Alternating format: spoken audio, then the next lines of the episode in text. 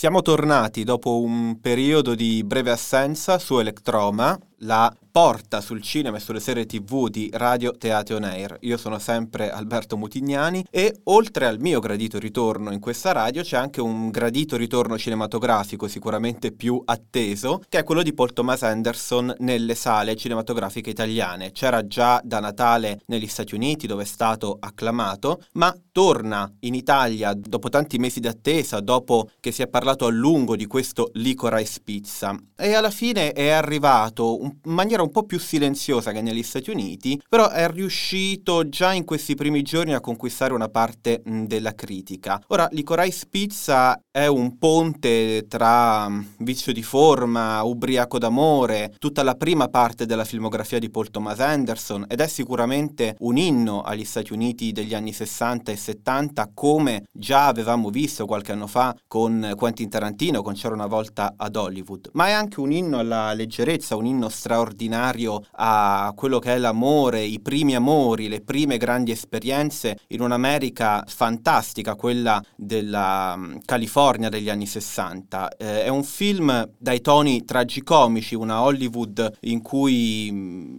incontriamo dei personaggi, se vogliamo, surreali, perfettamente inseriti nello stile di Paul Thomas Anderson, ma quello che colpisce soprattutto e che probabilmente gli ascoltatori già sapranno è l'interpretazione di Cooper Hoffman, il figlio del compianto Philip Seymour Hoffman, che è stato per molto tempo la musa ispiratrice di Paul Thomas Anderson e che ricordiamo forse un film su tutti che si potrebbe citare in The Master, ovviamente. Cooper Hoffman veste i panni di un, eh, uno studente liceale di 15 anni, eh, di nome nome Gary, Gary Valentine, che è impegnato a flirtare con uh, Halana, Halana Haim del gruppo omonimo gli Haim, che è una ragazza molto più grande di lui, che uh, fa da assistente per le fotografie di classe e che respinge inizialmente le sue avance, ma in realtà il film è costruito come un mosaico, un insieme di quadretti all'interno dei quali questa storia d'amore non si sviluppa mai davvero, ma inizia, si sviluppa, finisce e poi si riavvolge svolge come un nastro innumerevoli volte. C'è un grande richiamo anche qui al cinema di Altman, che è ovviamente il cinema eh, che più di ogni altro ha ispirato Paul Thomas Anderson e che vive nelle inquadrature, nei movimenti di macchina, nella scelta delle luci, degli sguardi, i bellissimi primi piani sui volti degli attori. Ma eh, ciò che colpisce veramente è questo ritmo incalzante di eh, 2 ore e 20 circa, con un finale perfetto che si chiude precisamente dove si dovrebbe chiudere, al contrario di una tendenza che negli ultimi anni sta spopolando molto nel cinema hollywoodiano, cioè i molteplici eh, finali che sembra eh, vogliano raccontare di una incertezza dell'autore. Ecco, eh, Paul Thomas Anderson sa sempre che cosa deve raccontare, sa sempre cosa vuole dire, sa dove far iniziare le sue storie, a volte in medias res, eh, un po' alla Carver, in momenti eh, che sembrano completamente decontestualizzati e si conclude precisamente dove si deve concludere, per cui al netto di qualche sbavatura probabilmente legata a una mancanza vera e propria di una trama succosa, di un intreccio complesso, il film diverte, commuove, è un film che racconta una storia che abbiamo già sentito tante volte, ma in uno stile che per quanto ormai familiare, i fan di Paul Thomas Anderson si ritroveranno molto in tante inquadrature, in tante scelte, comunque non riesce mai a eh, stancarci. Una nota di merito a questo punto appunto eh, per due mh, personaggi bizzarri interpretati da Sean Penn e da Bradley Cooper. Sono due macchiette che in realtà ricoprono dei momenti quasi marginali del film, ma sono assolutamente indimenticabili. Chi ha visto il film si ricorderà di alcune scene fantastiche che li vedono protagonisti, per tutti gli altri correte a vederlo al cinema. E un incentivo per eh, andare a vedere questo Licorice Pizza nelle sale è farvi ascoltare un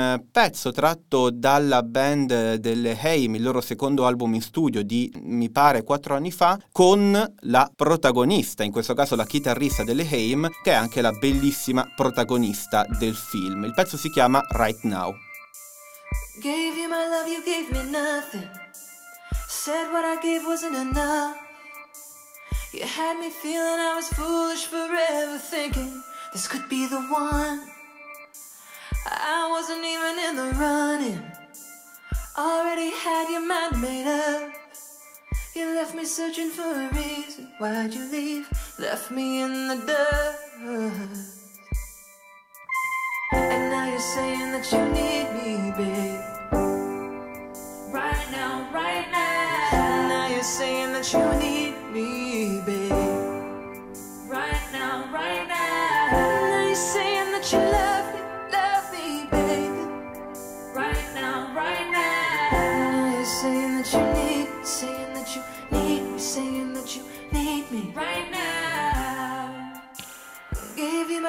thought I could trust you. You let me down at every turn. You had me hanging on a dream you never believed. You gave me a word.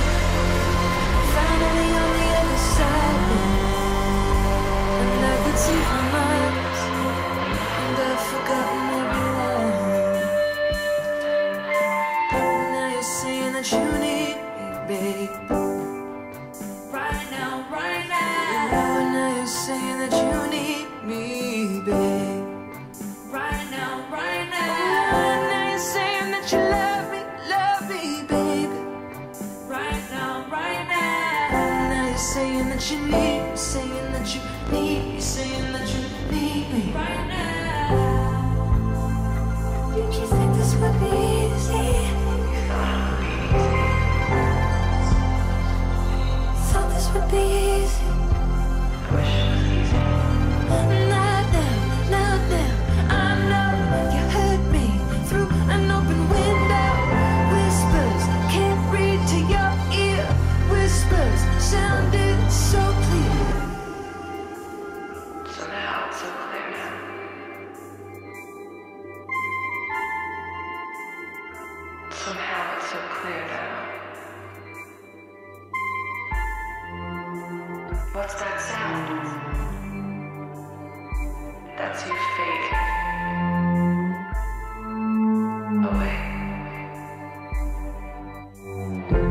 You're saying that you need me, babe. Right now, right now. Mm, now you're saying that you need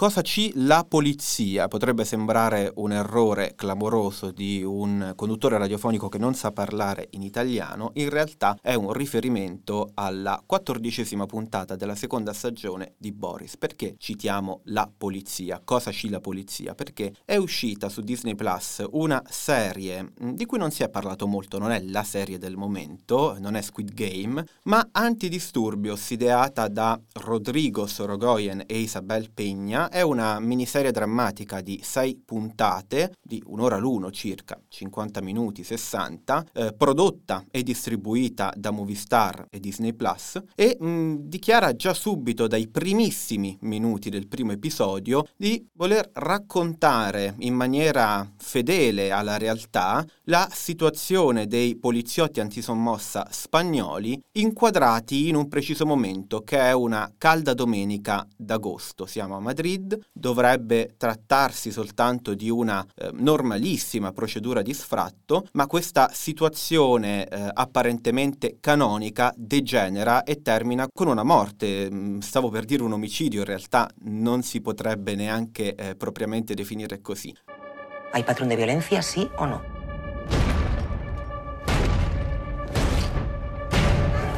Tranquilo, hostia.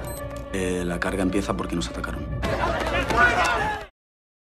Ma è proprio la chiave di lettura della serie. Quanto eh, moralmente e nei fatti sono coinvolti questi poliziotti antisommossa all'interno di una morte che è misteriosa per tutto il corso della serie che viene raccontata da più punti di vista in un intreccio che è notevole per una serie così piccola e apparentemente eh, insomma dalle pretese così eh, minime rispetto all'altisonanza delle tantissime serie che vengono prodotte e distribuite su sulle piattaforme eh, più note. Quindi è un prodotto piccolino, tranquillo, è un prodotto che non pretende di diventare un fenomeno di massa, ma potrebbe stuzzicare la curiosità, soprattutto di chi cerca qualcosa di diverso e sincero probabilmente, perché no, all'interno di questo ormai sempre più variegato mondo dello streaming. Antidisturbios ideato da Rodrigo Sorogoyen e Isabel Peña su Disney Plus.